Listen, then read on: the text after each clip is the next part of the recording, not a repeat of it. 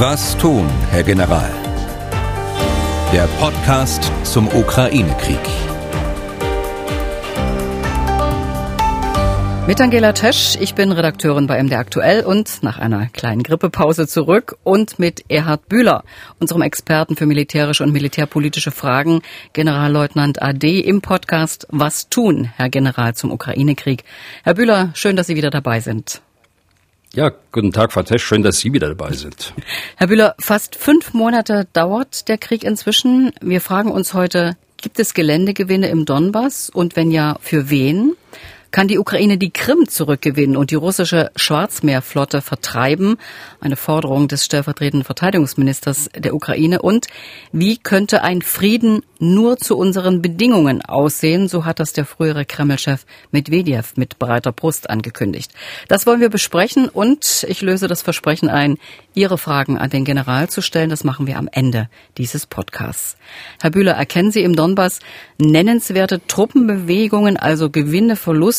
So im Vergleich zur letzten Woche, als wir das letzte Mal gesprochen haben, da ging es ja auch um die ukrainische Großoffensive bei Cherson. Nein, die sehe ich nicht, jedenfalls nicht auf der operativen und strategischen Ebene. Natürlich gibt es kleinere Geländegewinne, insbesondere im Donbass. Da geht es langsam, aber schrittweise voran. Aber jetzt, wenn man das größere Bild ansieht, in der Tat, diese angekündigte große Offensive, die wir auch schon im vergangenen Podcast in Frage gestellt haben, hat es nicht gegeben, schon gar nicht mit diesen 1 Million Soldaten, die dort eingesetzt werden sollten. Auf der anderen Seite hat es auch keine schnelle Fortsetzung des russischen Vormarsches mit Bodentruppen im Donbass gegeben. Es hat tatsächlich eine operative Pause gegeben. Allerdings war die nur wenige Tage lang. Es ist fraglich, ob das ausreichend war. Operative Pause zur Versorgung, zur Auffrischung der Truppenverbände mit Personal, Ergänzung von Material, Instandsetzung von Material. Das Ganze ist am Wochenende gestoppt worden durch den Besuch des russischen Verteidigungsministers Schoigu. Mutmaßlich. Und wir sehen eine Fortsetzung des russischen Bombardements mit Artillerie oder von Flugzeugen und Raketen auf militärische Ziele entlang des gesamten Frontverlaufes mit Schwerpunkt im Donbass, aber auch auf Ziele, Städte, ukrainische Stellungen und logistische Einrichtungen, jetzt auch in der Tiefe, also weiter im Westen. Auf der anderen Seite sehen wir bei der ukrainischen Armee die Fortsetzung des Einsatzes gegen logistische Einrichtungen der russischen Armee, wobei dort die weitreichenden Waffen, die bis zu 80 Kilometer weit schießen können, aus dem Westen doch eine ganz entscheidende Rolle spielen. Bleiben wir mal noch bei der Gegenwehr der Ukrainer. Da gibt es ja immer wieder Meldungen vom Generalstab der Streitkräfte, dass also russische Angriffe abgewehrt werden konnten. Zum Beispiel ging es auch um ein Kohlekraftwerk in der Nähe von Semieria. Das sind allerdings, wenn ich mir das auf der Karte angucke, kleine Abschnitte des Frontverlaufs, so ein bisschen südöstlich von Kramatorsk. Wie schätzen Sie das ein? Sind das Nadelstiche? Hält das den Vormarsch der Russen vielleicht doch ein bisschen auf? Also die ukrainische Gegenwehr ist nach wie vor stark. Sie haben wieder eine starke Verteidigungslinie aufgebaut. Nördlich von Bakhmut heißt die Stadt, die wir auch schon mehrfach erwähnt haben, und weitere Verteidigungslinien weiter im Westen. Die Russen gehen im Donbass so vor, wie sie auch bisher vorgegangen sind, mit Übermacht an Artillerie. Sie haben offensichtlich unermessliche Vorräte an auch zum Teil sehr alter Artilleriemunition. Also mit Übermacht von Artillerie die Stellungen, die Städte sturmreif zu schießen, um anschließend mit Bodentruppen, mit Panzern, mit Infanterie vorzugehen, um das Gelände dann zu nehmen. Und das ist aber ein ganz langsamer und zäher und verlustreicher Prozess, der sich im Donbass hier abspielt.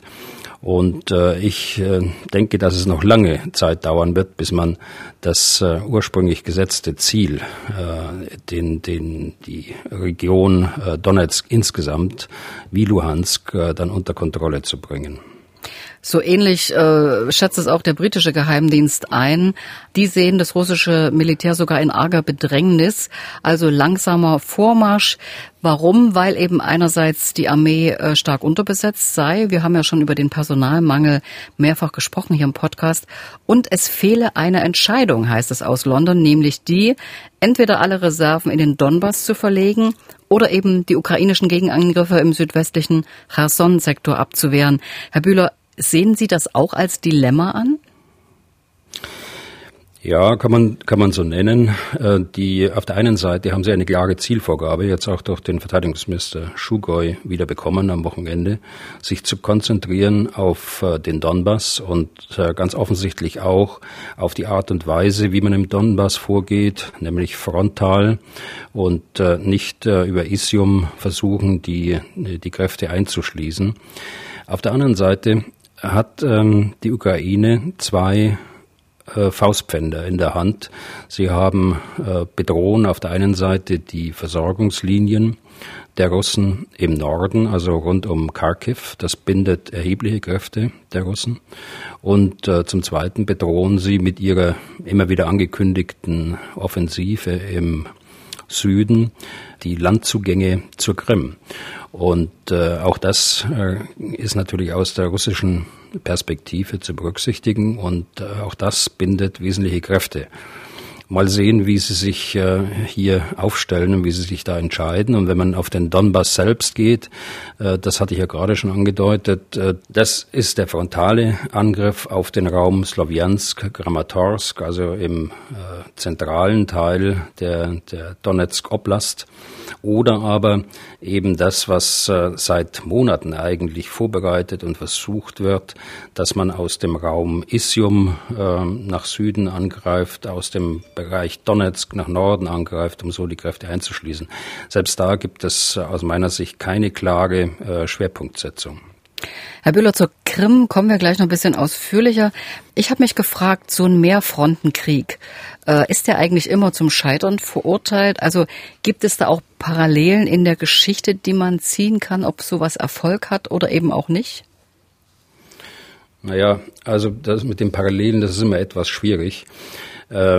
So ein Mehrfrontenkrieg bietet natürlich dem Angreifer die Möglichkeit, seinen operativen Schwerpunkt zu verlagern. Und das ist ja offensichtlich das, was auch die Russen von Beginn an versucht haben. Für den Verteidiger ist es ein Dilemma, weil er seine Kräfte entlang der mehreren Fronten aufteilen muss, um die Frontlinie zu überwachen und gegebenenfalls dort, wo der Angreifer dann seine Kräfte massiert und konzentriert, dann auch verteidigen zu können. Das ist im Übrigen ein Punkt, wir hatten das diskutiert, in dem es um den offenen Brief ging, an dem Herr Brecht auch mitgearbeitet hat und er hatte ja bei Lanz, das hatte Herr Deisiger noch eingespielt, hatte da auch gesagt, dass eine Verkürzung der Frontlinie bevorstünde und das würde dem Angreifer helfen, seine Kräfte zu konzentrieren. Gerade andersrum wird ein Schuh draus.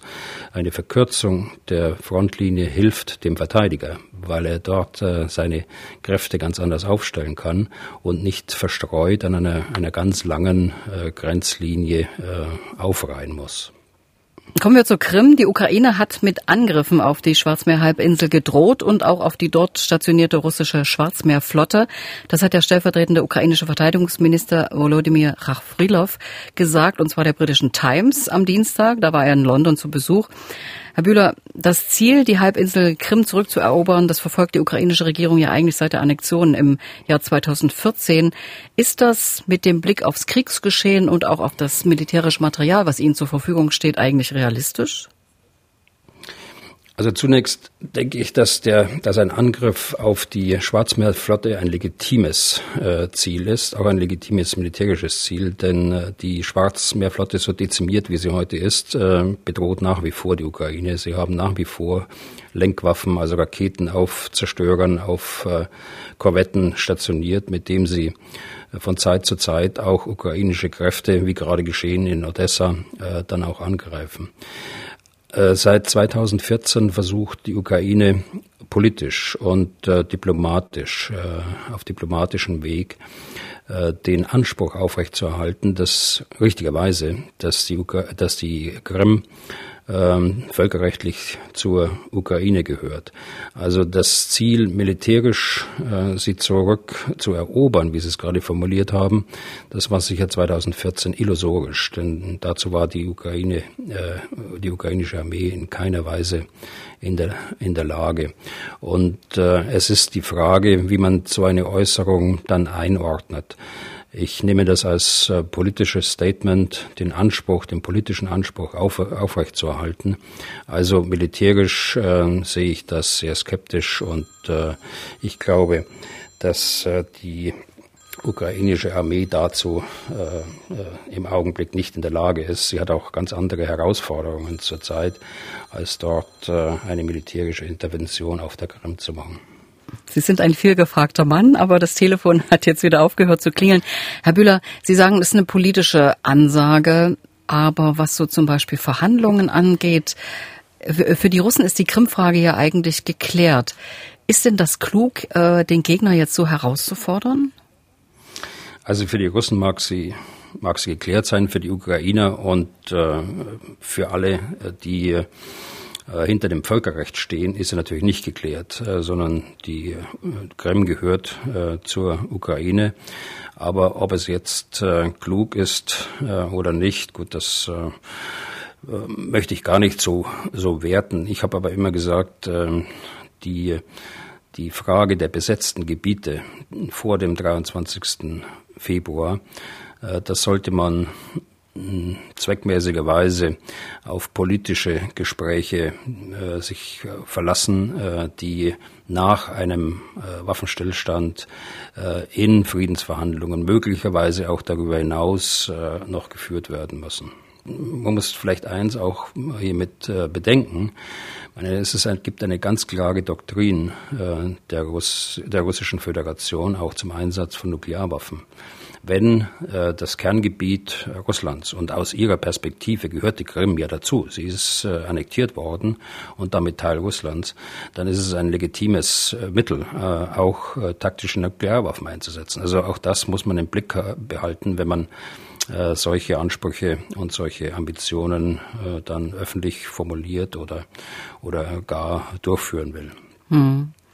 Können Sie noch was zur strategischen Bedeutung der Krim für Russland sagen und vielleicht auch, Sie haben es gerade angedeutet, Sie sprachen von einer geschwächten Schwarzmeerflotte, also wie stark, wie viele Kräfte da eigentlich Schiffe, Personal auf der Halbinsel stationiert sind? Ja, fange ich vielleicht damit an.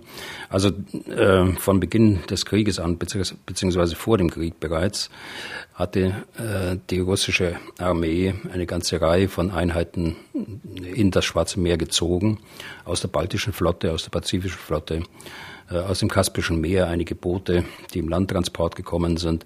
Also sie haben die baltische Flotte, die längst nicht so stark ist heute, wie sie früher zu Sowjetzeiten war im Kalten Krieg, aber doch erheblich verstärkt. Auf der anderen Seite haben sie sehr starke Verluste bekommen. Und wir sind jetzt 5 Monate im Krieg in der Ukraine. Diese Einheiten, das darf man sich nicht so vorstellen, dass die permanent in Gefechtsbereitschaft vor der Küste schwimmen oder im Schwarzen Meer operieren, sondern sie müssen von Zeit zu Zeit zurück in irgendwelche Häfen. Und einer der Häfen ist natürlich Sevastopol. Und damit sind wir bei der strategischen Bedeutung für die Russen. Sevastopol ist der Stützpunkt der Schwarzmeerflotte und war das schon als vor 2014. Es gibt ein Flottenabkommen Als die Sowjetunion zerbrach, gab es jahrelange Verhandlungen, gerade um die Schwarzmeerflotte und gerade auch um Sevastopol. Sevastopol war ja eine geschlossene Stadt zu Sowjetzeiten. Und letztlich hat man sich dann darauf geeinigt, dass die russische Flotte den weitaus größten Teil der ehemals sowjetischen Flotte bekommt. Und nur ein ganz kleiner Teil in der Ukraine verbleibt. Man hat sich darauf geeinigt, dass Sevastopol an die Russische Föderation verpachtet wird. Da müssen Gelder in Millionenhöhe an die Ukraine bezahlt werden oder wurden bezahlt bis 2014, sodass Russland außer dem Asowschen Meer eben auch einen ganz großen Stützpunkt auf der Krim unterhält. Eine politische Ansage also auf ukrainischer Seite zur Krim. Auf der anderen Seite hört man Siegessicherheit. Der Vizevorsitzende des russischen Sicherheitsrates und auch früherer Präsident Dmitry Medvedev glaubt nämlich, dass Russland alle gesetzten Ziele erreichen wird. Und Zitat, es wird Frieden geben zu unseren Bedingungen. So hat er es wörtlich auf einem Kurznachrichtendienst geschrieben. Herr Bühler, was vermuten Sie, warum sagt Medvedev das jetzt, wo doch die selbst gesteckten Ziele noch lange nicht erreicht sind? Also mit Medvedev haben wir ja schon einige Wochen lang jetzt Erfahrung gemacht mit seinen reißerischen Tweets und mit seinen doch sehr Hardliner-Aussagen, die er hier verbreitet, ganz im Gegensatz zu dem, was er in Anfang der 2000er Jahre als Ministerpräsident und Präsident, also sich mit Putin immer abgewechselt hat. Dort war er ein Hoffnungsträger eigentlich eines neuen Russlands. Das ist er nicht mehr. Also er ist einer von russischen Politikern, die noch schärfer formulieren, als es Putin ohnehin schon macht, mutmaßlich, damit man die Aufmerksamkeit Putins auch gewinnt, dass man das Wohlwollen Putins auch gewinnt, dass man sich aufstellt für weitere Aufgaben, die zu übernehmen sind. Also und in diesem Kontext würde ich das einordnen, wenn es um die Person geht. Und wenn es um die Aussage geht, formuliert er natürlich nicht, was die Bedingungen dann sind. Das sagt er auch nicht. Aber wenn man die Kriegsziele ansieht und wenn man andere Aussagen aus diesem Umfeld von Putin nimmt und von ihm selbst, ist natürlich das Ziel, dass es die Ukraine, so wie sie heute existiert, nicht mehr gibt. Das ist ja ein eindeutiges politisches Kriegsziel und wurde umschrieben mit Entnazifizierung und Entwaffnung, Entmilitarisierung und so weiter. Das sind die Bedingungen und die kurz gesteckten Bedingungen, das sind die Annexion Donetsk, Luhansk, Odessa, Mykolaiv und möglicherweise eine Brücke eben auch dann weiter Richtung Westen. Mhm. Transnistrien möglicherweise auch. Genau. Und es gibt neben dem politischen Lager da um Putin herum, um dieses Hardliner-Lager, auch ein militärisches Hardliner-Lager, die im Grunde genommen von der militärischen Seite kommend, aber das Gleiche sagen und mehr noch eigentlich Putin öffentlich kritisieren und seine Generale und Admirale öffentlich kritisieren, dass sie zu weich sind, dass sie nicht hart genug sind, dass sie nicht alle Ressourcen reinstecken in diesen Krieg oder in diese Spezialoperation, wie sie sie nennen. Auch das wird kritisiert, dass es Spezialoperation genannt wird. Einer der Protagonisten dieser Denkschule, wenn man das so will, ist Igor Pirkin, ein mit internationalem Haftbefehl gesuchter Mann, weil er in den Abschuss der malaysischen Passagiermaschine damals verwickelt war. Er war auch einer der führenden Personen im Bereich Donetsk und Luhansk, also in den Separatistengebieten, und fällt immer wieder auf durch öffentliche Telegram-Tweets, indem er eben die Führung kritisiert. Da muss man sich auch fragen, warum darf der das? Denn das ist ja alles unter Strafe gestellt. Kritik an der Armee kann mit 10 Jahren Gefängnis geahndet werden. Es ist davon auszugehen, dass das durchaus mit Billigung auch so mancher im Kreml macht, wenn nicht gar mit Absprache, um auszuloten, wie das in der Bevölkerung aufgenommen wird. Das Stichwort dazu ist Generalmobilmachung, dass Putin sicher militärisch helfen würde, aber politisch von ihm als nicht akzeptabel eingeschätzt wird, ganz offensichtlich. Und deshalb macht er das ja seit Monaten nicht. Also das ist so einer der Köpfe dieser Ex-Militärs. Dazu gehören die Veteranenverbände, die durchwegs als Hardliner da sind und die sich nicht scheuen, auch die eigene Führung dann zu kritisieren, weil sie zu weich vorgeht und nicht die entsprechenden Ressourcen dann in einen solchen, aus deren Sicht legitimen Krieg gegen das Brudervolk zu führen, reinstecken. Andererseits gibt es ja im Westen immer wieder die Hoffnung, auch die Forderung, doch wieder an den Verhandlungstisch zurückzukehren. Und es ist ja eine Situation, die russische Armee ist unter Druck.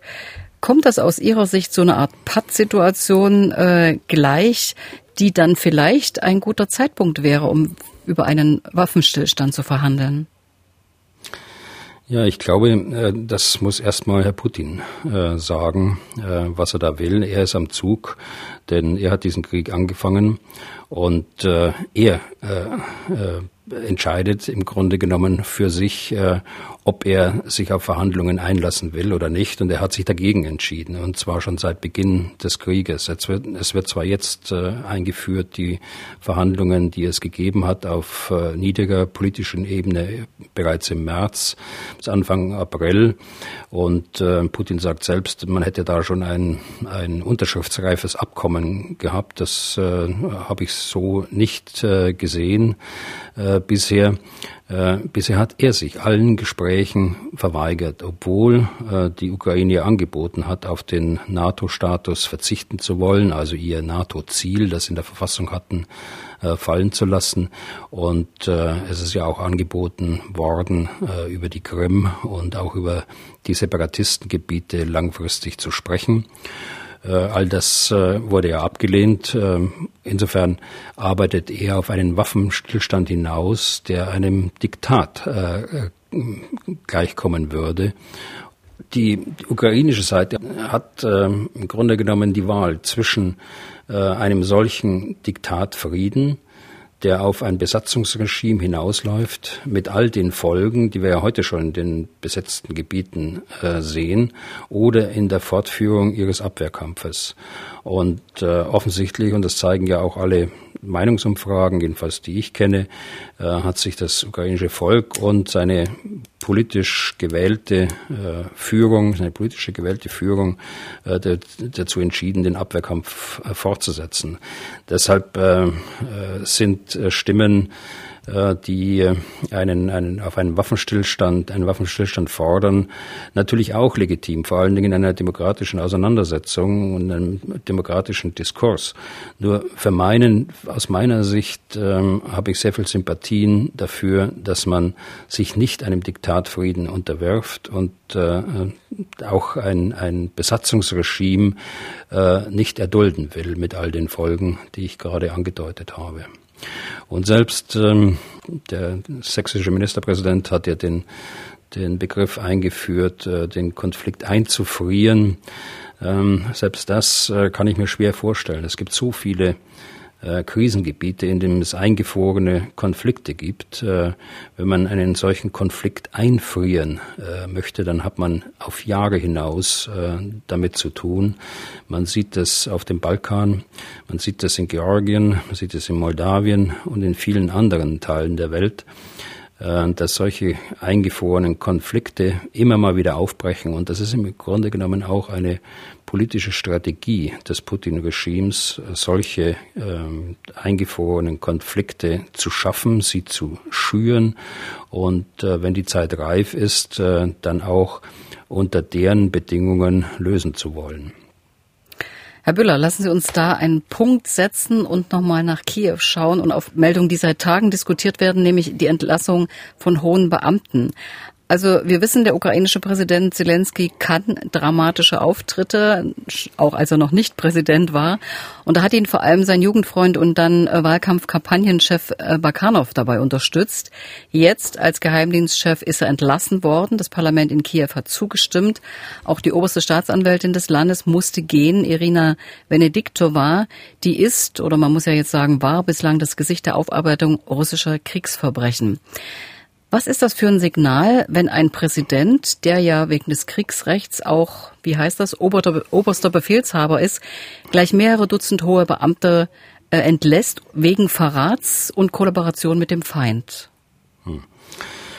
Ja, er hat ja zunächst die beiden Behördenchefs, also den Geheimdienstchef Bakanov und dann die Generalstaatsanwältin nur suspendiert, weil er sie nicht belasten wollte, jetzt mit den Ermittlungen, die geführt werden, weil etliche Geheimdienstmitarbeiter oder Mitarbeiter der Generalstaatsanwalt in den besetzten Gebieten geblieben sind, aus deren Sicht übergelaufen sind.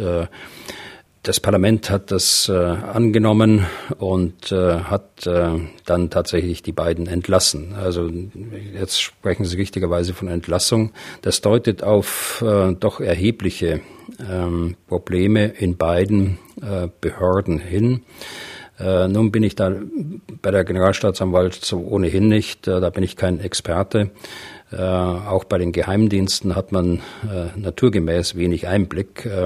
Ich habe auf die Stellungnahmen und Analysen des Geheimdienstes, des ukrainischen Geheimdienstes, habe ich immer in guter Erinnerung, sehr abgewogen, und auch eine Vielzahl von Informationen, die wir hier im Westen so nicht gesehen haben oder so nicht bewertet haben. Also hier gibt es offensichtliche Probleme, und sein Jugendfreund, Medienberichten zufolge, war ja auch nicht derjenige, der die Gesamtorganisation des Geheimdienstes, immerhin über 30.000 Mitarbeiter in der Ukraine, richtig reformieren konnte. Er war wohl etwas abgehoben von der eigentlichen Organisation, sprich die Organisation hat ein Eigenleben geführt, und in Verbindung jetzt mit einzelnen Personen, die in den besetzten Gebieten verblieben sind und dort quasi in Abhängigkeit der Russen ihre Tätigkeiten weitermachen, musste er nun handeln oder glaubte handeln zu müssen und tut das gerade. Könnten da vielleicht auch Fehler seit Kriegsbeginn gemeint sein? Also die kampflose Übergabe von Cherson stellt viele Fragen, möglicherweise auch, dass Informationen weitergegeben wurden an die Russen über Angriffsziele, die dann bombardiert haben. Ja, es gibt offensichtlich gerade in dem Bereich Cherson, den Sie ansprechen, da gibt es Vorwürfe, dass einzelne Mitarbeiter des Geheimdienstes dazu aufgerufen haben, die Stadt zu verlassen und sehr frühzeitig zu verlassen, während in anderen Gegenden tatsächlich die Bevölkerung und auch die Behörden, die Armee ohnehin, die Städte verteidigt haben. Ich kann das nicht bestätigen für die Armee, aber es gibt Vorwürfe gegen einzelne Mitarbeiter dort in diesem Raum. Und es ist natürlich nicht auszuschließen und auch plausibel, wenn sich Leute so verhalten, dass sie dann quasi in den Dienst des Aggressors eintreten, aus welchen Gründen auch immer, dass sie auch Informationen weitergeben und abfließen lassen aus dem Geheimdienstapparat. Der Podcast Was tun, Herr General, der Podcast zum Ukraine-Krieg, der bekommt auch viel Post. Wir wollen jetzt einige Hörerfragen klären. Post zum Beispiel aus Dänemark von Rainer Perau. Und der fragt, welche Rolle spielt die Aufklärung über Satelliten für die Ukrainer? Und verbunden mit der Frage, ob die Amerikaner darüber den Ukrainern maßgeblich helfen können. Dann gibt's auch noch viele Grüße aus Kopenhagen. Ja, Grüße zurück, Herr Perau, gute Frage. Natürlich spielen die Satelliten heute eine überragende Rolle, vor allen Dingen zum Schaffen eines Lagebildes. Da kann natürlich der Informationsaustausch zwischen Geheimdiensten, der nach wie vor stattfindet, auch helfen. Das wird so sein, dass die Nachrichtendienste der Ukraine mit den Partnerdiensten hier im Westen auch zusammenarbeiten. Ich würde mal, weil Sie die Amerikaner angesprochen haben, eine Grenze ziehen wollen. Das geht nicht so weit, dass hier Zielkoordinaten weitergegeben werden. Das, denke ich, verträgt sich nicht mit der politischen Festlegung aus den USA, dass man nicht Kriegspartei werden will. Und das ist auch deshalb plausibel, dass man weitreichende Waffen nur geliefert hat, mit der Auflage, sie nicht einzusetzen im Kampf gegen logistische Einrichtungen, zum Beispiel auf russischem Gebiet, also im russischen Kernland. Es gibt eine Nachfrage von einem Hörer, einer Hörerin, der oder die ihren Namen nicht nennen wollten, zu den sogenannten Kommandoständen, zum Beispiel in Kramatorsk. Welche Funktionen haben die, beziehungsweise wie muss man sich das vorstellen? Als eine Halle, von wo aus kommandiert wird, oder ist es auch ein Waffenlager? Das ist die Frage. Ja, wir hatten über Kramatorsk gesprochen. Kramatorsk war in der Vergangenheit, nach meiner Einschätzung, ein sehr wichtiger Kommandostand, wie es unsere Hörerin formuliert hat. Bei uns würde man sagen, das ist ein Gefechtsstand gewesen. Aber wenn man das jetzt allgemeiner fasst, solche Gefechtsstände haben unterschiedliche Funktionen. Sie führen die Truppenteile mit Informationen, mit Befehlen in aktuellen Operationen. Sie planen die Folgeoperationen aus, sie planen und stellen sicher die Logistik, die Versorgung für die Truppenteile. Und sie sind natürlich ganz wichtige Knotenpunkte in der Kommunikation zwischen den einzelnen Truppenteilen, in der Vernetzung der Truppenteile. Und deshalb sind die von außerordentlicher Bedeutung und sollten geschützt sein. Sie sollten nicht tagelang am gleichen Ort sein. Sie sollten redundant sein. All diese Forderungen kennen wir und so praktizieren wir es auch hier bei uns im Westen. Auf keinen Fall wegen dieser Bedeutung dieser Gefechtsstände, dieser Führungsstellen, sollte man auf keinen Fall ein Waffenlager unmittelbar daneben einrichten. Ein Waffenlager ist aus logistischen Gründen wichtig. Wenn man zwei so wichtige Einrichtungen nebeneinander legt, dann läuft man Gefahr, dass man die andere wichtige Einrichtung verrät und beide dann schließlich zerschlagen werden. Und das kann nicht das Ziel sein. Jetzt gibt es eine Frage von Tobias Herzog, der offensichtlich bei der Bundeswehr selbst ist oder war. Er erinnert sich nämlich an einen Offiziersschullehrgang, wo es noch um die Bedeutung der Wallmeisterei ging. Herr Bühler, Sie werden sofort sagen, was das ist. Und er schreibt, auch nördlich von Kiew wurde absichtlich Gelände geflutet, um die russischen Kräfte auf eine Engstelle zu führen. Werden diese Ansätze im Angesicht der russischen Bedrohung neu gedacht und müsste nicht ab sofort derselbe Aufwand wie damals in Westdeutschland weiter im Osten betrieben werden? Ja, das ist eine gute Frage, auch von Herrn Herzog. Eine sehr spezielle Frage, wenn man jetzt in der Rückschau das betrachtet. Die Wallmeister, wie er es richtigerweise sagt, das waren Soldaten in der Bundeswehr, die dem Territorialheer angehört haben. Ihre Aufgabe war es, potenzielle Angriffskorridore so vorzubereiten, dass sie kurzfristig gesperrt werden konnten. Also das war tatsächlich so im Kalten Krieg. Entlang der damaligen innerdeutschen Grenze sind viele der Engstellen, die es gab, also kurvenreiche Straßen innerhalb von Mittelgebirgen oder auch der Elbe-Seitenkanal als wichtiges Hindernis von Ost nach West aus westlicher Perspektive betrachtet. Und so wurden viele dieser wichtigen Geländeabschnitte eben durch Sperren vorbereitet. Das heißt ganz konkret, und Sie können die Reste manchmal noch sehen. Es gab mit in der Straße Kanäle, Kanaldeckel, wo eigentlich keine Kanaldeckel sein sollten. Und das waren auch keine Kanaldeckel, sondern das waren vorbereitete Sprengschächte. oder der Elbe-Seitenkanal ist auch so vorbereitet worden, dass er, wenn er als Geländehindernis nicht mehr genutzt werden konnte, dass das Wasser dann auch genutzt wurde, um die angrenzenden Flächen zu überschwemmen und damit einen Angriff darüber erschwert hätte. Also das ist kurz gesagt die Frage der Wahlmeisterei.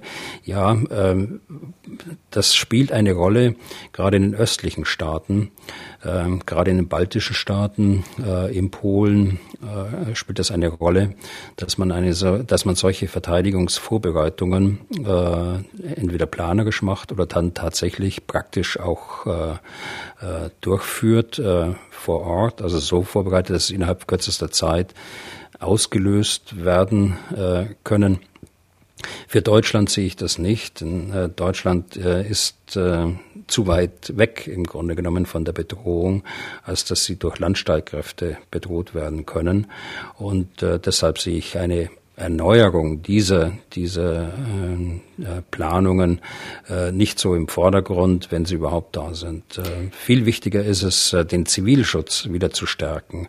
Das ist das Entscheidende. Auch hier haben wir natürlich alles abgebaut, wie wenn die sämtliche anderen Sperreinrichtungen abgebaut haben. Im Übrigen ganz im Gegensatz zur Schweiz, die nach wie vor solche Verteidigungsvorbereitungen, das können Sie sehen, wenn Sie über Pässe fahren in der Schweiz, oder ab und zu sehen Sie auch Einfahrten zu Kavernen, also großen Tunnels, in dem Sie ihre Flugzeuge zum Beispiel untergebracht haben und dergleichen mehr. Also da ist ein ganz anderes Bewusstsein da als bei uns, die wir, nachdem der Frieden ausgebrochen schien, eben alles abgeschafft haben, die dem Zivilschutz oder der Gesamtverteidigung dienten.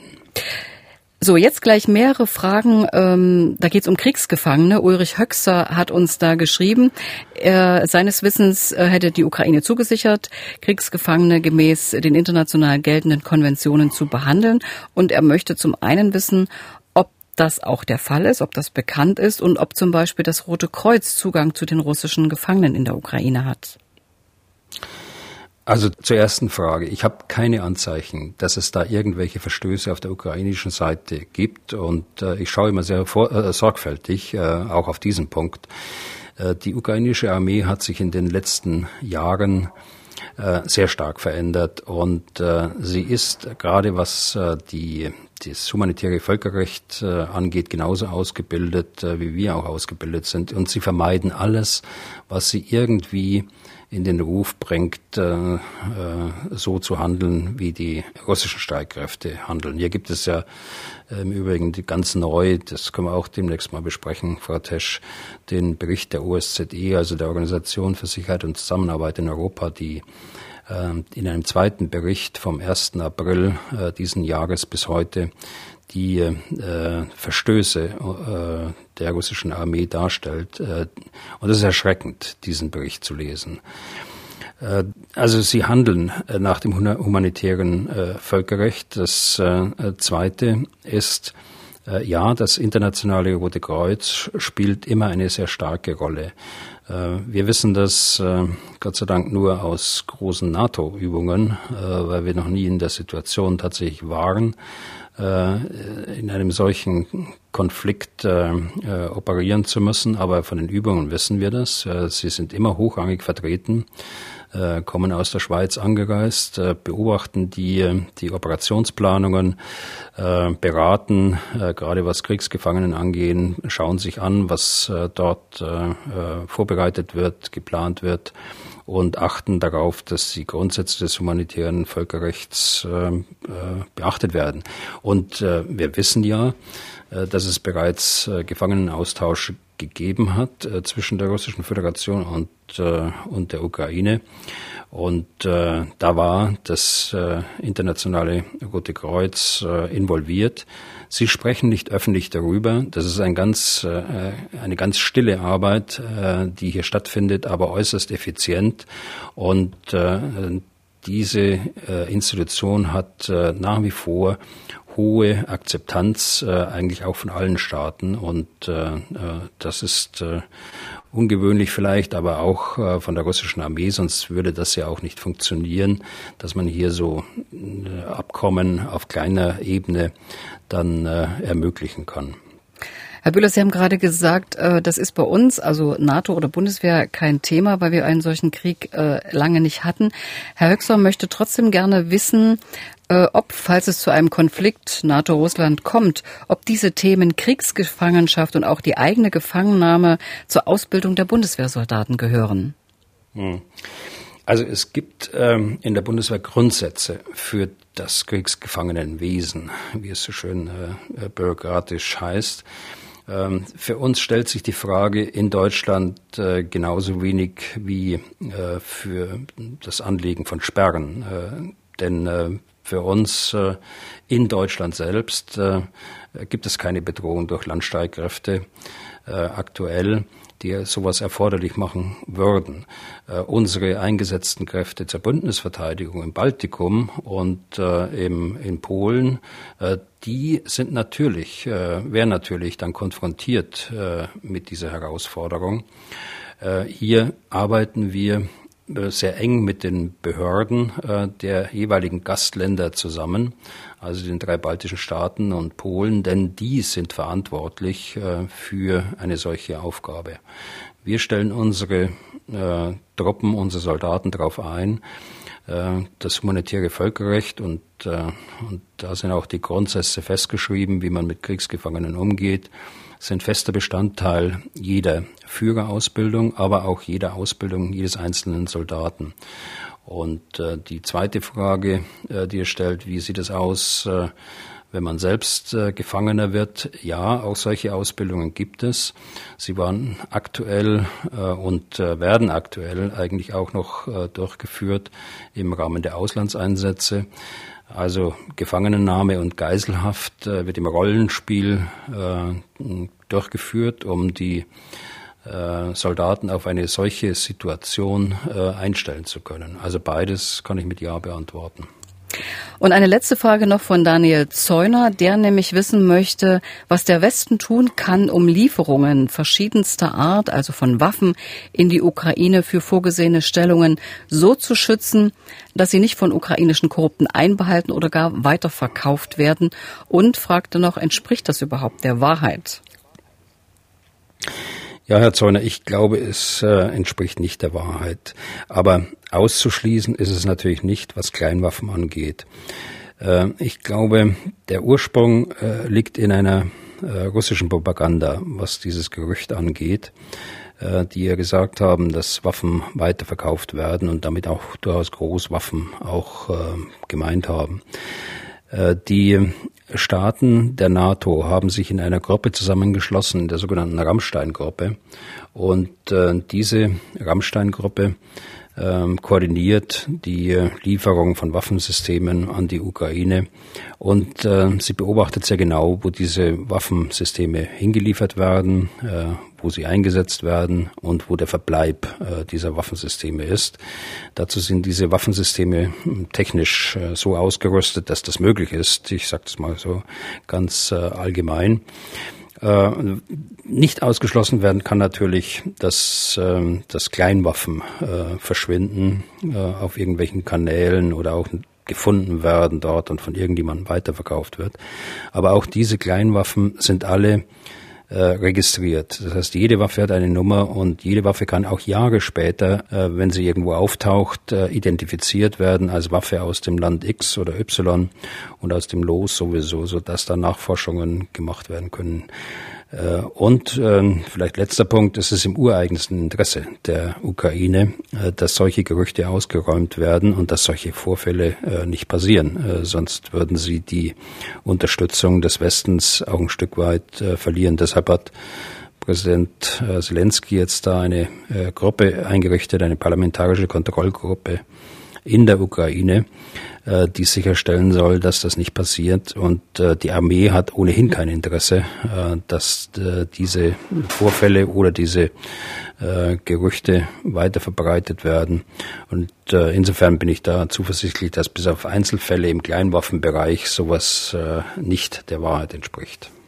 Das also Antworten auf Ihre Fragen per Mail general@mdraktuell.de oder gern auch auf den Anrufbeantworter gesprochen.